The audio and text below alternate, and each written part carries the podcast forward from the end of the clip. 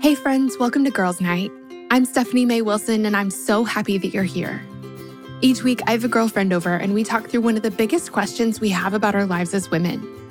We're talking about friendships and faith and relationships and self confidence, about our calling in life and how to live every bit of our lives to the full.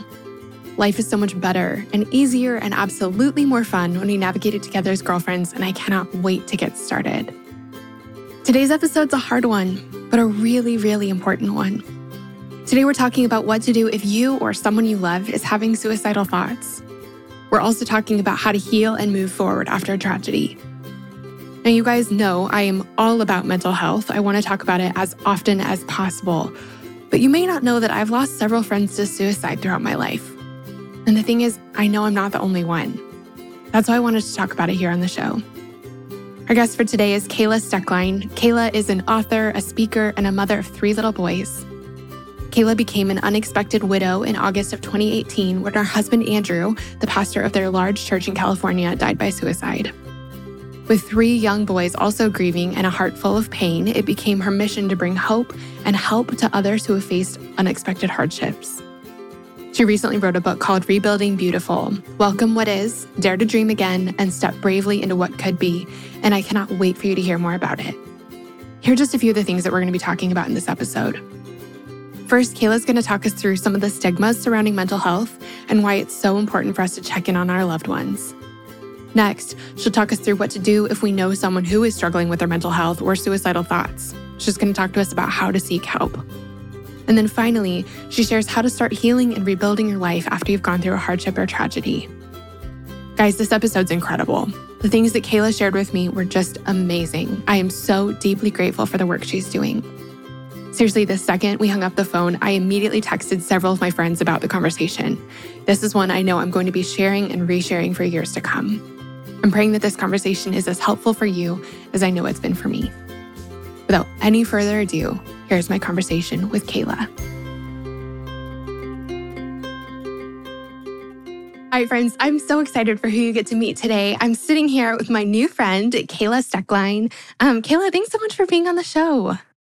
Thanks for having me. It's a joy to be here with you. So, for women who haven't gotten to meet you yet, can you tell us um, who you are, what you do, and a fun fact about you? Yeah, so I am an author. I am a mom. I have three little boys. They are six, eight, and nine. I always have to think about it for a second because there's birthdays all the time, but there's six, yes. eight, and nine.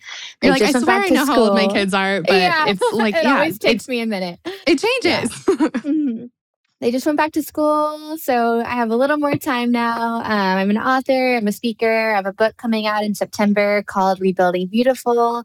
I released a book in 2020 called Fear Gone Wild that really is um, memoir ish, tells our story um, I became a widow at 29 years old. So I'm raising these boys on my own. And uh, we've gone through a lot, but it's been about four years since then, and we're doing well. Um, so that's the gist of who I am. Um, I'm in Southern California. I live in San Clemente, a cute little surfer town um, right by the coast. So we love it. It's the dream place to raise kids.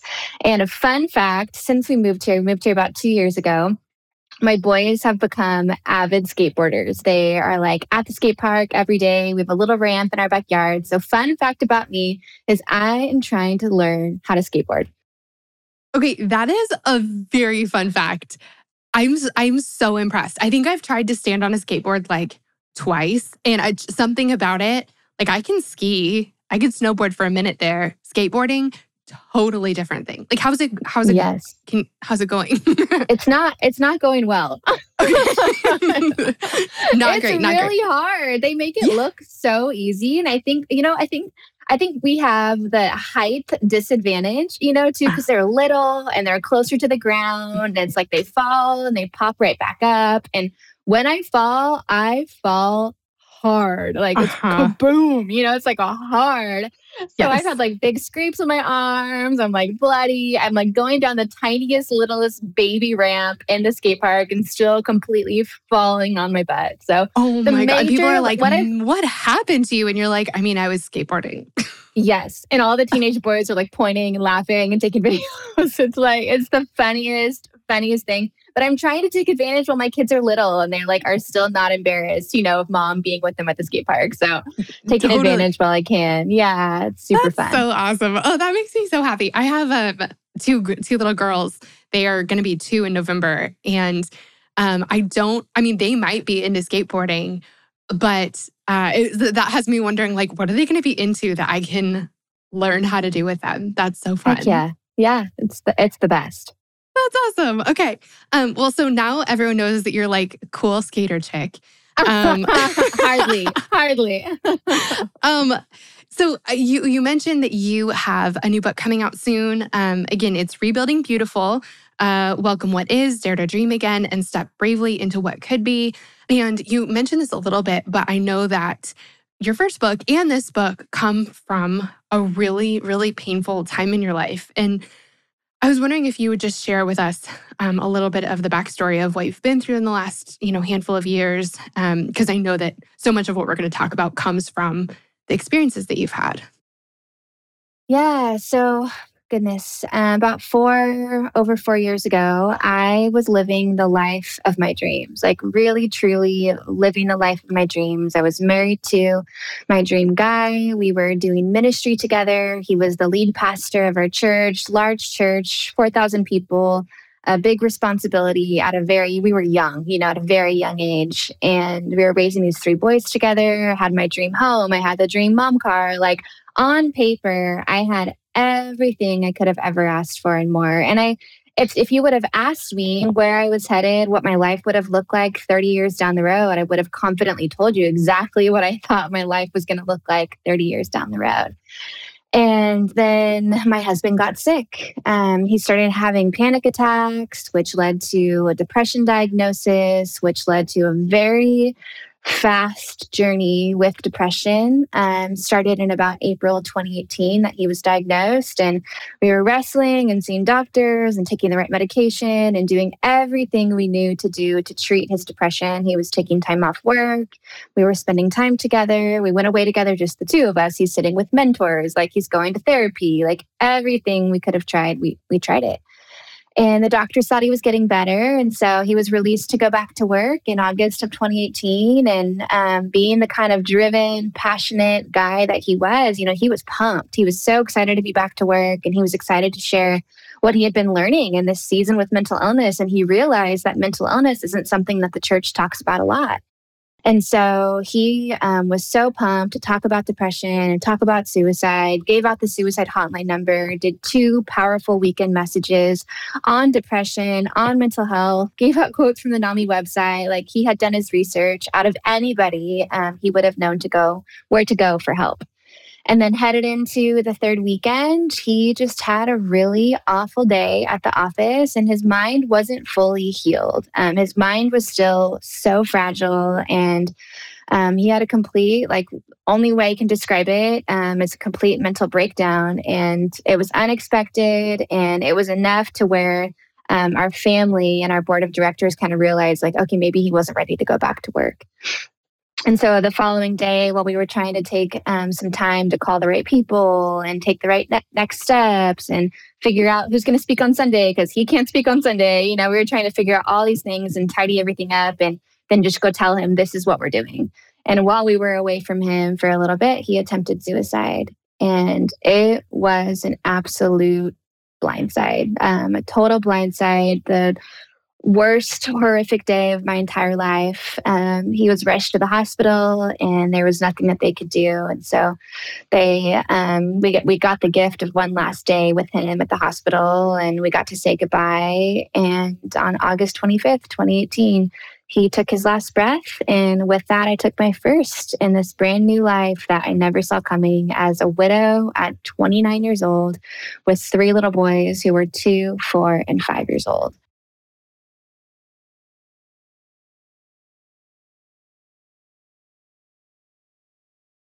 I am so sorry. I feel like everyone's just sitting here for a second. yeah. Thank you. Um, I want to know The thing that is, you know, I, I love that you said that, um, you know, a lot of people don't talk about mental health. And I think that that's been changing uh, in the last handful of years. I mean, you've been a part of that. But can you talk to us about like, what did you, why don't we talk about mental health more? Like what, mm-hmm. what are some of the stigmas that you guys encountered? Or what are some of the, as you've been doing this work for the last four years, you know, what are some of the things that you've, like some of the misconceptions that you've heard? And talk to me about that. Yeah, and I think you're right. I think it really has shifted and changed in the last four years um, since Andrew died, and there's been other pastors that have died by suicide since then. And so I think it really has just opened up, even the pandemic and going through COVID 19. People are dealing with isolation, depression is on the rise, you know, a lot of health issues out of out of the pandemic that weren't even about coronavirus. um, yeah. And so, you know, I think it, there's a mental health um, pandemic, a mental illness pandemic happening at the same time. And so I think it is a conversation that is happening and that um, pastors are willing to open up more and they're seeing that there's power in vulnerability. Um, and so, you know, I think when Andrew was alive and at the beginning of our journey, you know, even as I began to grieve, there was just so much I didn't know about depression. There was so much I didn't understand about suicide. Um, I remember one thing in particular, just one of those myths that a lot of people believe about suicide that I um, held and that I believed about suicide before he passed away. We were in the hospital. We had just taken him off life support. Um, we didn't know how much time he had left, and I remember I was I was bawling, and I leaned over the hospital uh, bed and I asked my mother in law, Will he go to heaven? I had had this misconception that when somebody dies by suicide, they don't get to go to heaven. Um, I, I picked it up somewhere along the way that um, suicide like totally shifts the way that the, the way that what happens what after after you die. And so my mother-in-law leaned back over the hospital bed and told me, um, of course he's going to heaven. Like his relationship with God and his salvation um, doesn't hinge on the way he died. It hinges on his relationship with Jesus. And so that was so comforting to me in that in that moment. But I think it is one of those things where we believe if you have enough faith, if you read your Bible regularly, if you're spending time with God, if you're plugged into a local church, if you're in a small group, if you're doing all the Beth Moore studies, if you're doing all the right things, then your mental health shouldn't, shouldn't suffer. And for some reason, I think that we forget that mental illness is just as much a physical illness as any other illness. It's just as physical as cancer. It's just as physical as coronavirus. It's just as physical as breaking your arm. You know, mental illness is an invisible illness. It isn't something that you can see. And so it's so hard to understand. And I think it's harder for us to have empathy because it's something that we can't see. You know, we can't get inside the mind of another person. Um, we have no idea what it's like to live with the mind uh, that anybody else is living with except for our own. And so I think that was one of the biggest misconceptions right away that was debunked for me, that I was so grateful that that myth was debunked um, right from the beginning. And then I think also, you know, just that like I said, like if you are close enough to God and if you're reading the scriptures and if you're spending time in prayer, then you, will never suffer from depression or suicidal thoughts. And that's just not true. And all that does is for people that are struggling with depression, people that are struggling with anxiety, people that are struggling with other mental health disorders, saying that to them, all that does is heap more shame and blame onto their shoulders and make them feel more isolated and more alone. So I think the most loving thing we can do is to come alongside people and to try our best just to crawl into that dark space with them and just to hold them and to leave our agenda at home, to leave our agenda out the window. And we don't have to have all the right things to say. You know, sometimes I think all people want is our presence, and our presence speaks volumes, and our presence is enough. And so um, there were so many things I did wrong uh, when Andrew was struggling with his mental health, you know, that looking back, I just truly didn't understand. And my life was full, and I was chasing these three boys and trying to give him space to rest. And I was experiencing what our therapist described as co burdening his depression. So I was getting just a taste of his depression with him um, as I was trying to care for our kids and create space for him to heal. And so, you know, there were moments where he tried to tell me, there were moments where he tried to tell me that he was struggling with suicidal thoughts, that he was up in the middle of the night and he was thinking about suicide. And I just totally missed it. I said all the things you're not supposed to say. You know, I responded with like, that's the most selfish thing you could ever say. You would never do that. Like, totally reacted out of my own emotion. And now I know better. Now I know when someone tells you that they're struggling with suicidal thoughts, it's time to lean in. It's time to ask questions. Questions like Do you have a suicide plan? What problem are you trying to solve through suicide? How far have you researched it? How often did you think about it? I wish I would have asked him those questions every single day. I wish I would have picked up the phone and included other people. You know, it's time to you can't treat mental health alone. And I think I was putting too much of the pressure on myself when we had this team of people around us and I didn't understand or didn't realize that I had all these resources. And so when he when he said those things to me, I should have picked up the phone and I should have called our therapist and said, "Hey, he just said this to me. He just telling me that he's struggling with suicidal thoughts. What do I do? What do I say? How can we support him?" I should have picked up the phone and called his psychiatrist and said the same thing. I should have picked up the phone and called some of his best friends and clued them in and told them so they could come alongside him and check in with him. So it wasn't just me that was checking in on him because I already had so much on my plate. And so I think that's the struggle too. When you're walking alongside somebody that's struggling with their mental health, you have to create space um, for, for your own cup to fill back up because you're pouring out, pouring out, pouring out, pouring out and you can get to a place where you're super empty and you have nothing left to give. And so I wish I would have created space for myself too to do individual therapy, um, to spend time alone, to go away and do solitude, to do all the things that he was doing. I wish I would have created space for myself to do those things too. And so that's a really loaded answer. Um, I think there's just so much that we do not understand. And I think you know, I did the best that I could in that situation. And of course, hindsight's 2020, and I wish I could go back and change a million things. Um, but there's so much grace um, in our journey. But I think the biggest takeaway is that if anybody tells you they're struggling with suicidal thoughts, it's time to take it seriously. And it's time to pick up the phone and call somebody. It's time to clue in other people. Um, and it's time to respond and not react out of your own emotion there, there's so much that you said that I'm like, oh, I want to talk about that more. And the thing about filling up your own cup, like, of course you're going to react emotionally to that, you know, like who everyone would. But it makes sense that, and, you know, I found this in smaller ways in marriage and in friendship, you know, that when you're going through something hard, sometimes, or when, when you're going through something with someone else, sometimes it's really helpful. Often it's helpful to have another person who you can talk to about it. Um, that's one of the reasons that therapy in general is just so powerful because um, if you're in a fight with someone or you're in, like in an argument or disagreement with someone, you know, you may have like your first reaction of what you want to say to them, but generally that's not the most helpful one. And so having just more people in your corner that you can process with where your processing isn't going to like it's hard to process with the person you're processing about, if that makes sense. Yeah, absolutely. It's so important to have that neutral space, that yes. neutral space where they're not a friend, they're not a family member, they're not somebody that you see every single day. They're truly there to sit with you and ask questions and be neutral.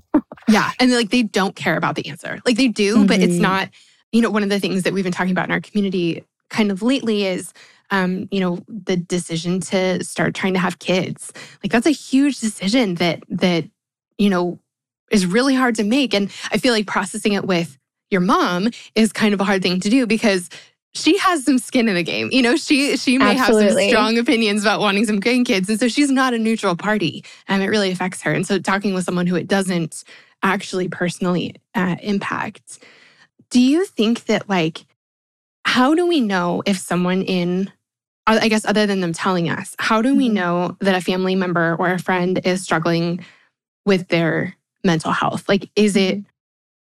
always obvious? Is it like, what are some maybe warning signs? And mm-hmm. um, what do we, if we're, if we're looking out for the people in our lives, which we should be doing, how do we, how do we know if something's off?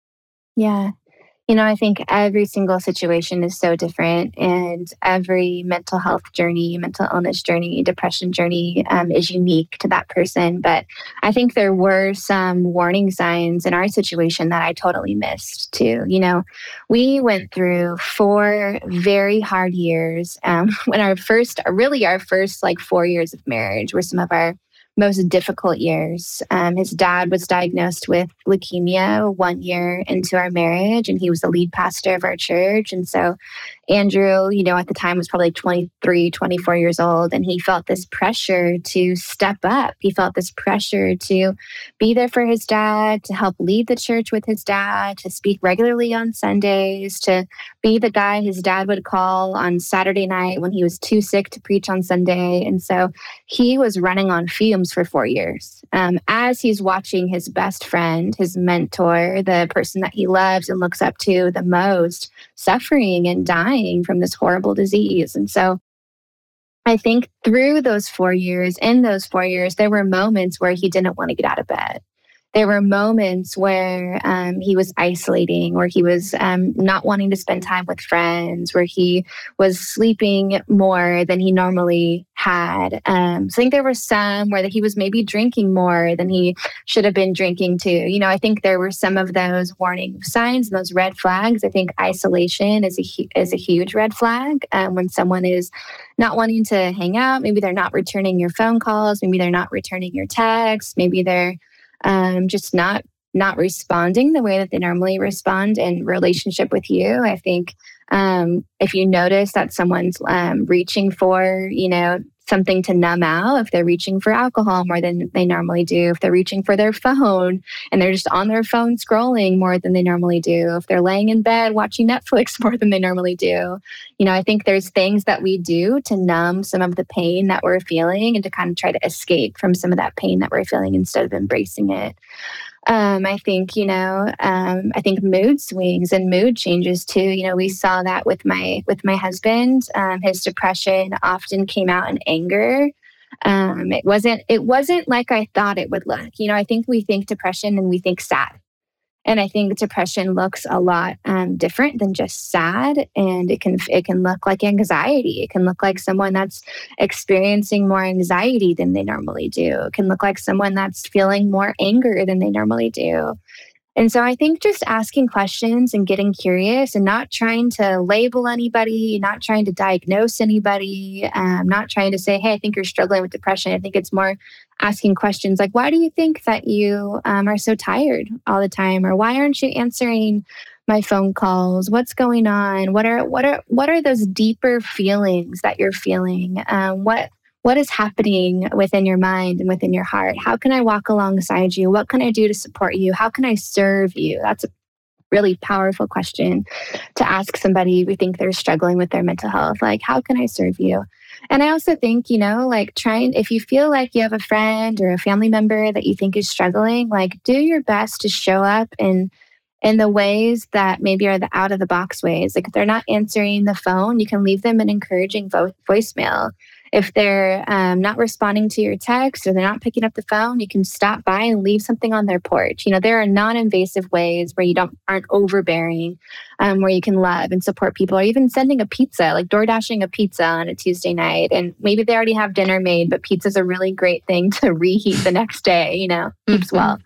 But yeah, I think there's lots of different warning signs, and it's a case by case uh, saying, you know, every every diagnosis looks so different, and the way that everybody responds to mental illness and depression and anxiety looks so different too.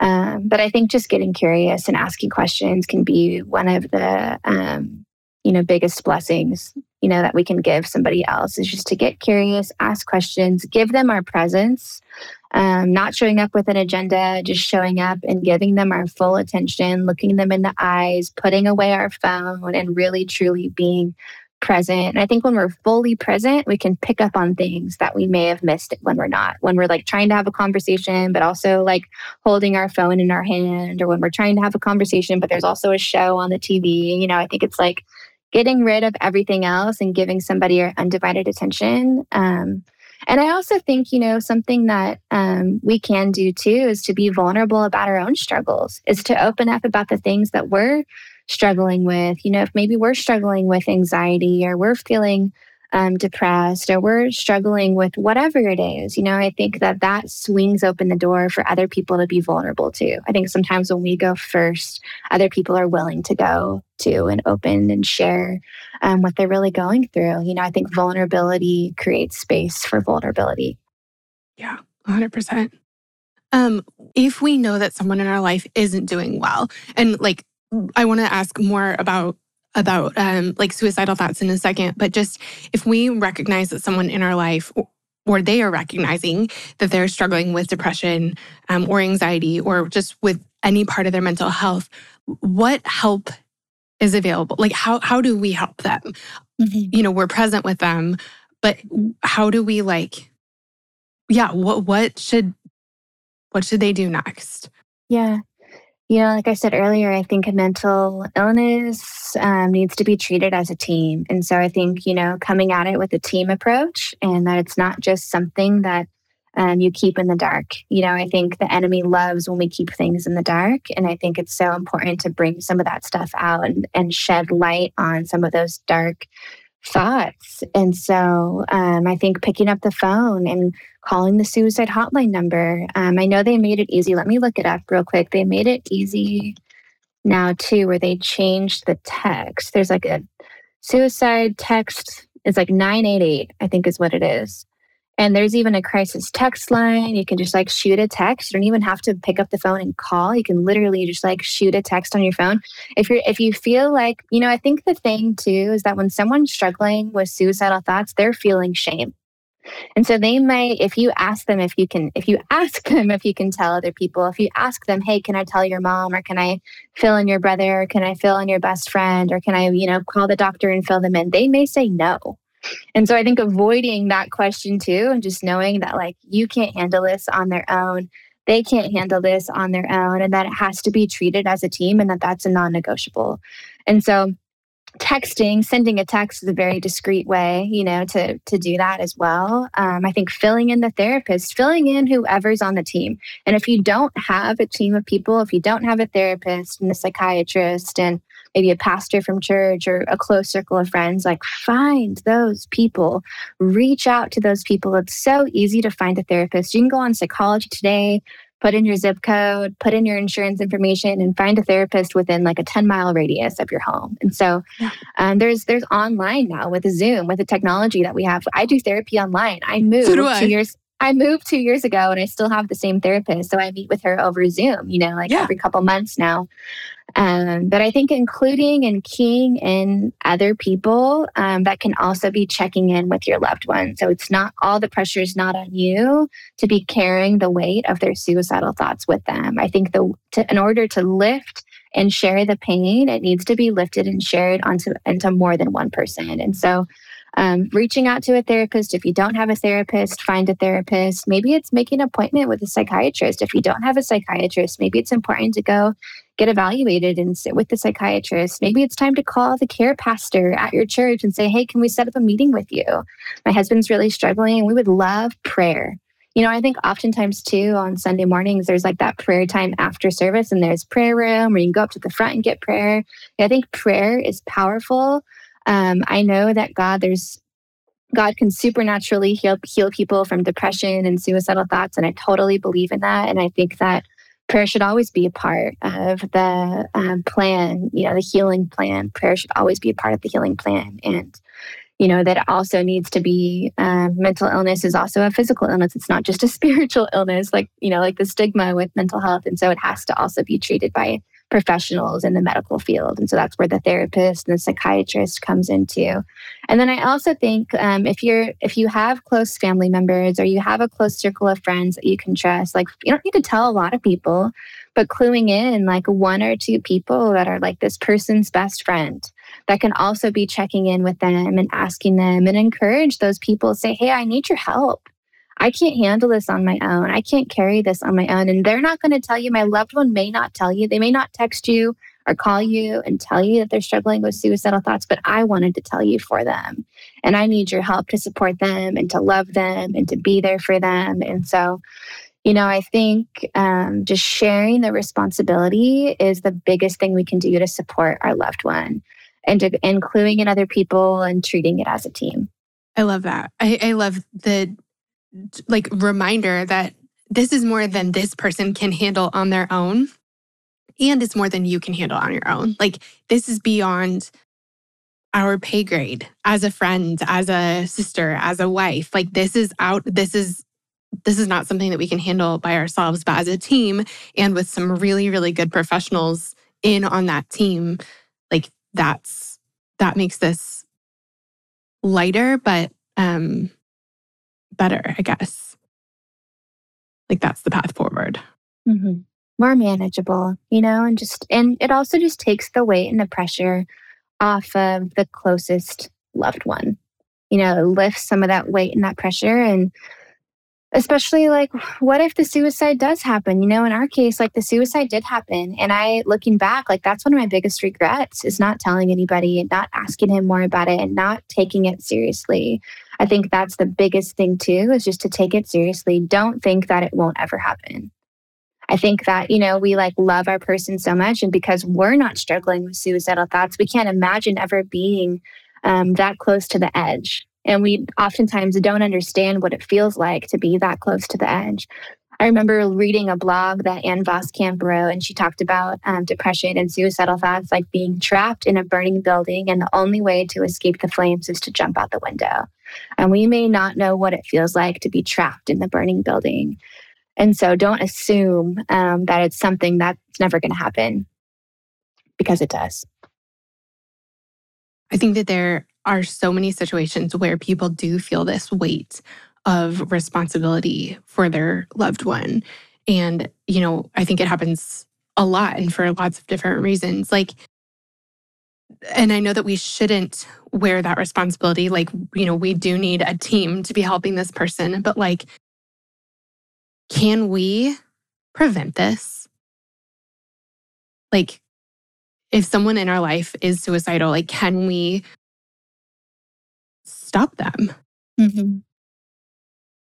I I absolutely believe that we can. You know, I think that suicide is so complicated. Um, I think that we can do the best that we can do with the resources that we have and the people that we have in our lives to support this person. And I'll never forget something that's been really helpful for me. Um, I'll never forget what Andrew's psychiatrist, you know, the team of doctors that he did have surrounding him were shocked when the suicide happened because they, just like me, had no idea how bad it really was. His, um, like, doctor was actually there when he took his last breath at the hospital. And I'll never forget her face and her tears and just her emotion in the moment. Like she was so shocked.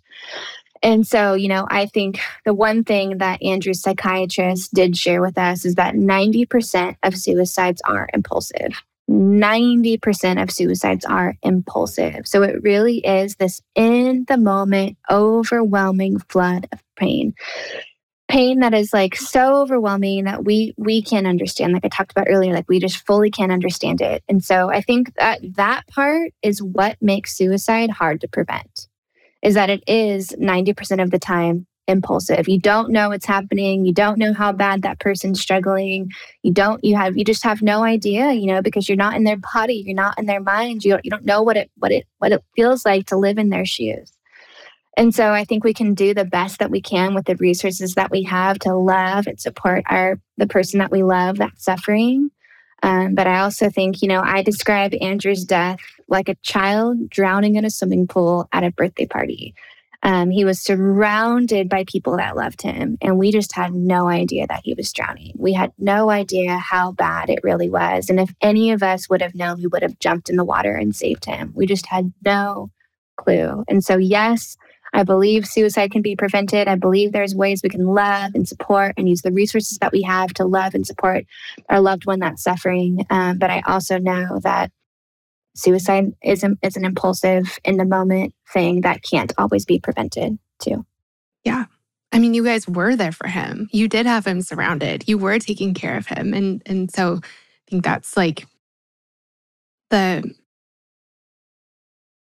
there's so much to process as the person who has like as the loved one who's lost someone? You know, is there something more yeah. that I could have said? Is there, and I think that there's like being proactive and taking care of our people and listening and really taking any mentions of suicide really, really seriously. Um, like everything that you've been saying, but then also knowing that like we, that it's also never our fault. Mm-hmm. Absolutely. And you know, something that's been so helpful for me too in my healing journey is talking about suicide differently and talking about the way that Andrew died differently. Um, before, I would have used the word committed. I would have said he committed suicide. And since he's passed away, I use the phrase died by suicide. And what that does, um, changing our language, you know, our words matter. Our words are so powerful. And even that small shift in language can be a powerful tool to the way that we grieve and our healing journey moving forward. Um, removing the word committed and saying died by suicide it takes the blame and shame off of Andrew's shoulders. It's not, I, I truly believe, and if Andrew was in his right mind, if he was in his healthy mind, the suicide would have never happened. I don't believe that it was Andrew's fault. I don't believe that it was a doctor's fault. I don't believe that it was my fault. I don't believe that it was therapist's fault. I don't believe that it was God's fault. You know, I believe the suicide was a tragic accident, just like a child drowning in the swimming pool, like a tragic accident, and truly no one is to blame. And it's just as much a tragedy as any other tragedy, as any other freak accident. Um, I really, truly believe that you know, seeing suicide that way, talking about suicide that way, saying he died by suicide, seeing suicide as the villain, not my husband. Um, yeah. Suicide is, you know, the bad guy.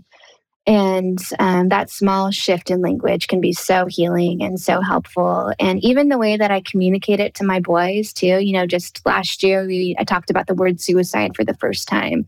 They knew, you know, when I sat them down, I waited a week to tell them. And I talked to child life specialists. You know, I was in shock and I was grieving and I wasn't sure, like, how in the world am I going to sit down at two, four, and five year olds and tell them that this happened?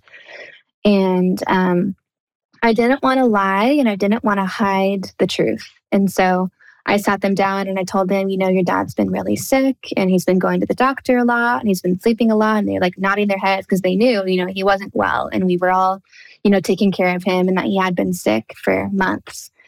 And um, I told them, you know, daddy did something that caused him to die. And so I really started the conversation then. And then just recently, um, as they're getting older, you know, they're almost, my oldest is almost 10.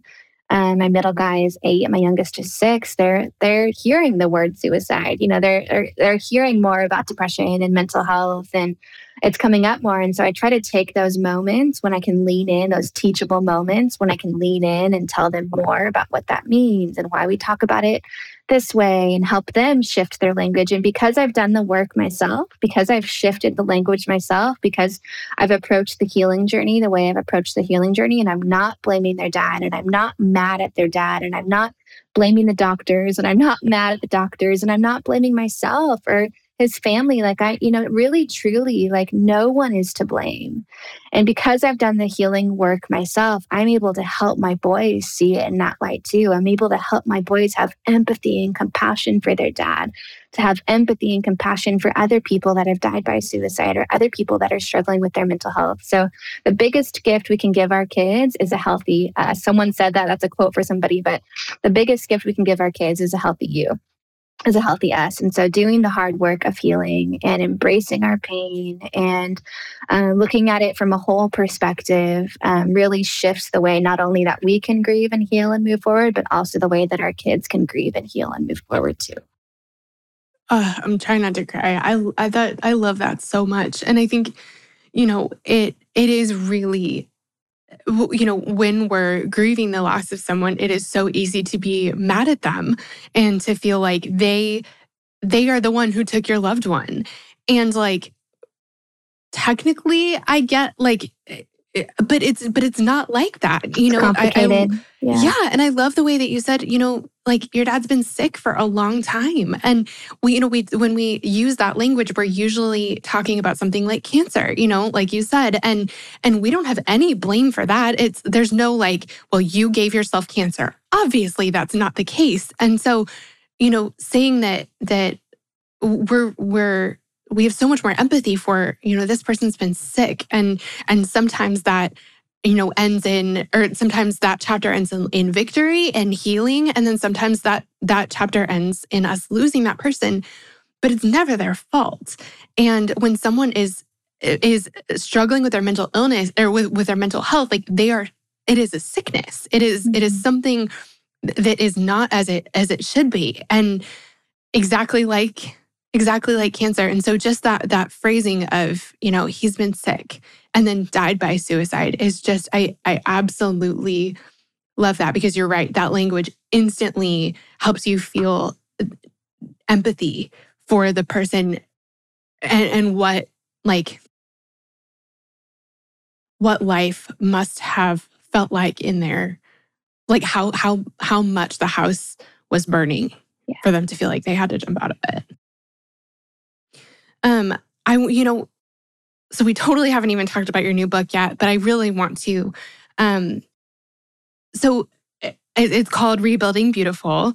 Um what has that looked like for you? Mm-hmm. like how how do we when we go through something really tragic or just uh, just a really low season how do we is it possible for us to have a beautiful life after that? And and how what does that look like yeah yeah so uh like three years ago i was about a year into my healing journey and i was sitting on my front porch swing talking to my friend on the phone and i was explaining to her how i had this beautiful life like i said earlier like i really truly had everything i could have ever asked for and more and i loved my life I loved being a pastor's wife. I loved the work that we were doing. I was so proud of my life. I truly loved my life. And I told her it felt like that whole entire life died with Andrew, and I was handed this life that I never saw coming. And I so deeply believe that this life can still be beautiful, that this new life, this unexpected life, can still be beautiful. And I said the words, it's as if I'm rebuilding beautiful. And so that's really when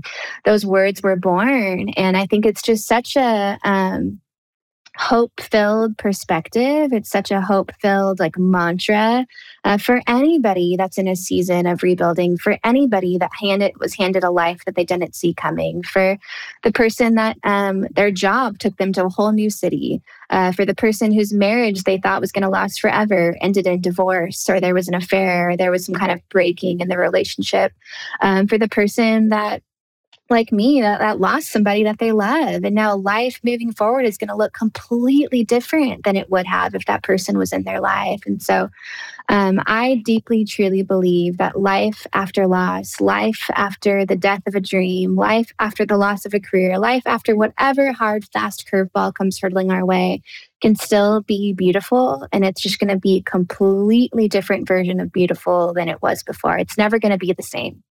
And I think that that's important to say and that's important to understand that I'm not trying to build the same version of beautiful. I'm rebuilding beautiful. It's a completely different kind of beautiful, but I deeply believe it can still be breathtakingly beautiful and that it's a work in progress, you know, that I have not arrived. I don't think we ever arrive. I think we're constantly evolving and changing and rebuilding and stepping in and out of different versions of ourselves, learning new things about ourselves and learning new things about God.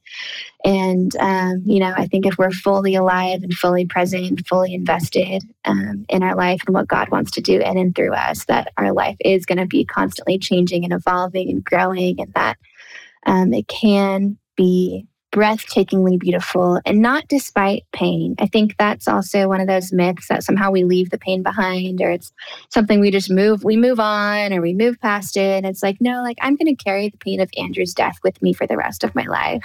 And it's this sacred part of me. Um, and it's this like amazing teacher. Pain has been one of the greatest teachers of my life.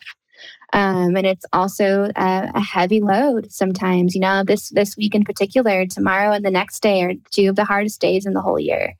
Um, the anniversary days, the anniversary of the death, you know, some of those days are just the hardest days ever. And there's unexpected pain that comes with that. Just yesterday, I was I was feeling off and I just sat and I started journaling and praying and I started weeping. And I'm like, oh my gosh, I'm feeling all this emotion that I didn't even know or expect. And so you know, I think that that's going to happen four years in, that's going to happen eight years in, that's going to happen 20 years in.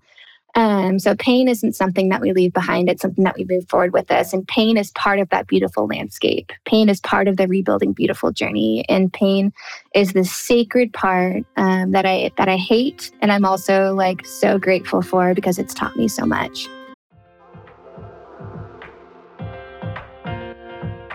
Shout out to Claritin for supporting this episode and providing us with samples. Friends, springtime is finally here, but that also means allergy season is in full swing. I have always struggled with allergies, and I don't know about you, but I am especially allergic to cats. More on that in a second. Well, luckily for those of us who live with the symptoms of allergies, we can live Claritin Clear with Claritin D. Designed for serious allergy sufferers, Claritin D has two powerful ingredients in just one pill that relieve your allergy symptoms and decongest your nose so you can breathe better.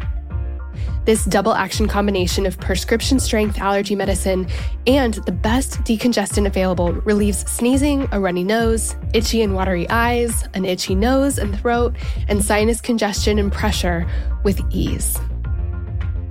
The time that I use Claritin the absolute most is when I'm at my parents' house, my childhood home.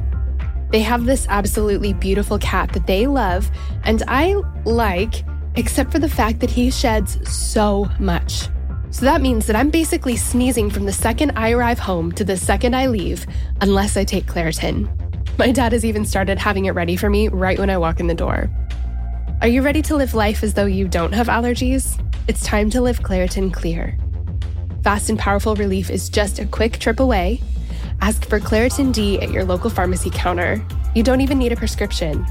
Go to Claritin.com right now for a discount so you can live Claritin Clear. Use as directed. Claritin, thank you so much for sponsoring our girls' night. We love having you.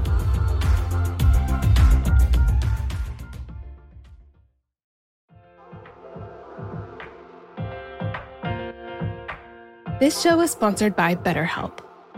As many of you know, I recently wrote a book, and while it was the most rewarding project of my career so far, it also came with a lot of hard work and long nights. And sometimes when things started to feel a little bit overwhelming, I needed to get a few things off my chest so I could clear my mind and keep the writing process flowing. And the thing that helped me so much to sort through those feelings was therapy. Now, tell me if any of this sounds familiar. Maybe you're going through something really hard right now a big loss or a gigantic life transition. Maybe you frequently feel anxious, depressed, overwhelmed, or just generally discouraged. Maybe you really, really, really want your life circumstances to change, but you don't know how to actually change them. Or maybe you're feeling stuck as you try to work through your past, navigate your present, or figure out your future. Friend, if you can relate to any of this, you're not alone. I've been there, and therapy has been the thing that has helped me more than anything else with all of this. In the last 10 years or so, I've learned that strength isn't proving I can do it on my own, it's knowing that I don't have to. I'm at my strongest when I have a full support system around me, and an essential part of my support system is therapy. Therapy can be absolutely life changing. That is, if you can afford it and find a therapist you like and trust. But of course, this is easier said than done. And that's why I'm so excited to be partnering with this week's podcast sponsor. Our sponsor for today's episode is BetterHelp. BetterHelp is the easiest and most affordable way I've ever found to find a great therapist. It's entirely online and super easy to sign up.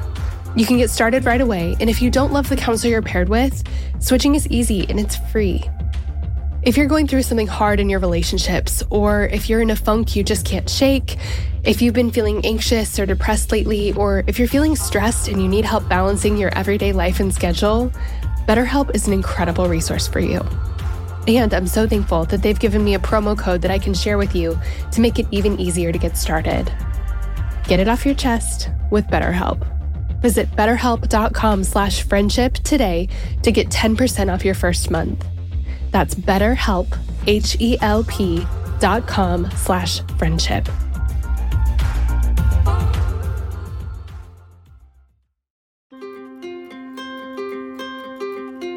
Hey friends, I want to take a quick pause from my conversation with Kayla to thank our sponsor for today. Our sponsor for today's episode is an amazing company called Prose. Now, most of you have probably heard me sing the praises of Prose, the world's most personalized hair care. But for those who haven't, I wanted to tell you guys about the incredible results I've been seeing since using my customized Prose products. Prose has given over 1 million consultations with their free hair quiz, and that's how the process started for me. The quiz was so much fun, it felt like one of those magazine quizzes I used to love. It was easy, but also really in depth. They asked me so many questions that I wouldn't have thought to answer, like how much is your hair shed, or is your hair oily at the ends or just near your scalp? So I did the hair quiz and I placed my order, and just a few days later, the package showed up on my doorstep. I have a pre shampoo mask, shampoo, and conditioner. I've been using all those products for a while now, and it's made such a difference. My hair feels silky and soft and looks even shinier. And the other thing I love is that you can continuously customize your formula. They'll help you tweak things depending on your lifestyle changes or even changes in the weather. Prose is also focused on providing clean and responsible products. Every product is free of parabens, sulfates, phthalates, mineral oils, GMOs, and is always cruelty free. Also, if you're not 100% positive that Prose is the best hair care you've ever had, they'll take the products back no questions asked. But I have a feeling that won't be an issue for you. Friends, Prose is the healthy hair regimen with your name all over it. Take your free in depth hair quiz and get 15% off your first order today. Just go to prose.com slash girls night. That's P R O S E dot com slash girls night for your free in depth hair quiz and 15% off. Prose, thank you so much for sponsoring our girls' night. We just love having you. What are some of the, the beautiful things in your life in, in this like new version of your life that you mm-hmm. like what are some of those breathtakingly beautiful things? Yeah, you know, I think for us, the biggest thing, the best thing that I've done for my healing journey was to move.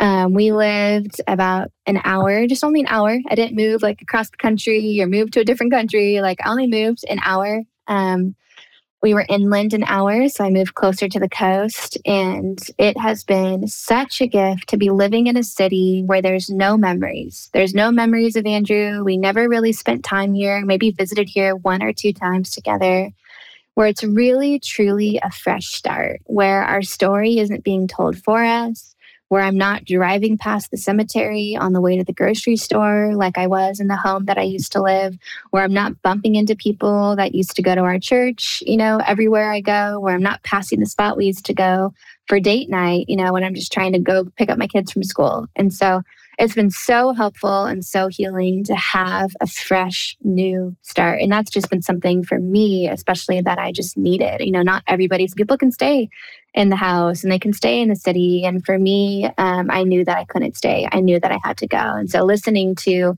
the Holy Spirit and listening to like, you know, the voice inside that's saying it's time, like it's it's time to go. It's time to to pack up. And so we moved um, about two years ago, and that has been the most beautiful, incredible gift I could have given myself and my kids. Um, I gave them back the power of their story. Their story isn't being told for them. Um, if I would have stayed where we lived before, their story would have been told for them.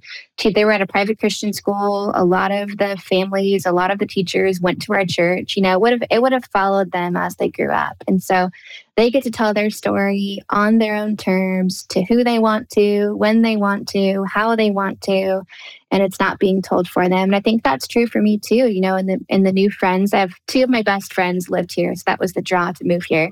But yeah. even in the new friends that I've made here too, it's like I get to share what I want, when I want, how I want. Um, and also like this is just it's just a completely blank canvas. And so it's it's empowered me to try new things. It's empowered me um, to step into different versions of myself that i maybe would have never stepped into before. I completely remodeled our house so that's been like really fun and something that's like totally beautiful. Um, we bought this little fixer upper, and we had just finished remodeling our other house. And so I was like, oh, I don't oh. want to get a fixer upper. um, but we did. We bought this little fixer upper that literally needed everything. It was like infested with termites. Termites had eaten the hardwood floor. So there were just like strips of the floor that were missing. The shower was leaking. There was warped flooring in the bathrooms, like just like moldy kitchen. Like everything was just like disgusting. And so little by little, we've been tackling projects together, me and my boys. I've been handing them hammers and they help me rip out flooring. I have videos of us knocking out walls. Literally, my kids are like kicking through the drywall in the living room. They help me knock out the tile in the bathroom. They're helping me cut stuff and glue stuff. And so it's been really, really cool the parallel of like, yes, we're rebuilding our life, but we're also like rebuilding our house. uh-huh. and just all the parallels that come with that, like sitting on the subfloor and my kids are drawing on the subfloor of our house, which was so cool. We all left like little love notes all over the subfloor. No one will ever see them because we glued our floor down, so it's covered in glue. um, but it was so cool to like be sitting on the subfloor and looking around my living room and like staring at all these two by fours and like, oh my gosh, this is such a metaphor for my life. Like it really takes like stripping away, you know, Andrew's death stripped away so many things. It stripped away my pride. It stripped away like my future that I thought I was going to have. It stripped away my identity because so much of my identity was wrapped up in who he was that I'd kind of lost my sense of self. And so in this new life, it's like I've been I've been discovering so many things. I've been discovering who who am I? I've been asking the question, who am I now that he's gone? And the answer to that question has been so surprising. It's like I truly get to live into whatever God's calling me to be, you know, and I'm doing all these things. I'm like, you know, using power tools and using a jigsaw and like, you know, like cutting stuff with a table saw and the hammer, putting in flooring on my hands and knees, covered in glue, like covered in paint, like doing all these things that I never thought I would do. Um, so all of it's beautiful. All of it is just surprising, you know, too. It's like I really most days just like shake my head and sit back in just complete awe at the mystery of it all. And I think that's the, the, the best posture we can take. And in any season of life is just sitting back in the mystery of it all and the mystery of the things that I will never be able to understand and the mystery of the loss and the pain that I was handed that I still carry with me and in the mystery of the beauty and joy that I still have, that I'm still finding here on the other side of loss, and that it's all of it. It's both and it's all of it. My um my son, right after my husband passed away, it was the first Mother's Day after he passed away, he just described this journey of both of it, of all of it so well. Um, we were in the classroom. The, all the moms were invited for a Mother's Day makeover. So we literally like brought our makeup bags and our mirrors, and the kids got to like put on our makeup and do our hair, and it was hilarious. And on the little table, after we all got like our crazy makeovers, my hair's all nuts. I have like eyebrows on my forehead. And after our makeover, I'm sitting at the table and there's all those little cute little fill in the blanks that they do at school, you know, for the Mother's Day. It's like my mom's favorite food is salad. My mom loves to watch TV, you know, like the silly uh-huh. things that uh-huh. they fill in. And one of those things uh, my son had written, I love it when my mom takes me to, and there was a blank and a blank. And he wrote, I love it when my mom takes me to the cemetery and takes me to Disneyland literally the saddest place on earth and the quote unquote happiest place on earth in the same sentence. So even my kids understand um, the duality of our life, that it's both, and that yes, it is hard and it's painful and it sucks and it hurts. And it's also amazing and beautiful. And I can't believe we get to live where we live. And I can't believe we get to do what we get to do. And I can't believe we have the family and the friends that we have and the life that we have. Like it's all of it. And so I think that's the biggest thing that pain has taught me too is that like it really um, allows you to enter into this deeper stream of humanity. It allows you to see things that you've never seen before. It allows you to, to see other people, you know, the person that's driving crazy on the road, the person that's yelling at the lady at the grocery store. Like it allows you to have empathy and compassion because you really, truly, when you're the person that's walking through the grocery store with pain that nobody can see, um, it helps you to know that there's other people also walking through the grocery store, or walking down the street, or driving down the street, or sitting on the sidelines of the soccer game that have pain that you cannot see. Um, so it gives you just new empathy and compassion and love uh, for everybody. And so there's just so many things. I know that's loaded answer. There's just so many things that I've learned here and that I'm still learning here. Um, and it's beautiful and incredible and hard and painful and amazing all wrapped together. Oh, I, I think probably everyone else is crying too right now. Um, Kayla, just as we're finishing up, would you pray for us? just I, I know that there are women um, sitting here who have, you know, recently lost something important to them or someone important to them. I know that so many of the women in our community, myself included, have have um, suicide has touched their lives. Um, they've lost people that they love, and I know that there are women sitting here who are struggling with their mental health, maybe in ways that feel um, you know, maybe it's like a small flame, you know, maybe it's like a match, or maybe it feels like the entire house is on fire. And um, so, yeah, I just would love to to finish out by having you pray for us. Sure. God, thank you for the gift of today. Thank you for the gift of this conversation with Stephanie. Thank you that um, you promised to be with us in the really hard, awful, terrible things and the really beautiful, incredible, amazing things too. God, that your presence is always with us, that you see us when we feel like no one sees us, that you hear us when we feel like no one hears us, no one's listening. God, I pray for my, my friends that are listening to this today, God, that, that are in that place, that are in that place where they feel like no one sees them, no one understands their pain, where they feel isolated and alone. God, I pray that you would just meet them there. That they would know that you are there with them, that they would know that there's hope, that there's help, that there's people surrounding them, even now, God, that would love nothing more than to be invited into the depths of their pain. God, I pray that you would make them brave, that you would make all of us brave enough to reach out for help when we need it. Thank you for your love. Thank you for the love that we have in the community that surrounds us, God. Help us to search for those lifelines of love. Help us to fill our days with your joy and your beauty. God, to look for the things that we can't always see, to uncover the gifts that you've given us right here, right now. God, I pray that you would give us eyes to see it. We thank you for your grace that sustains us and carries us through. We thank you for your love that sustains us and carries us through. And I pray that you would just bless my friends that are listening to this today, God, that you would meet them right where they're at and that you would carry them through their darkest days. God, we love you. We thank you. We bless you. Amen. Thank you, Kayla.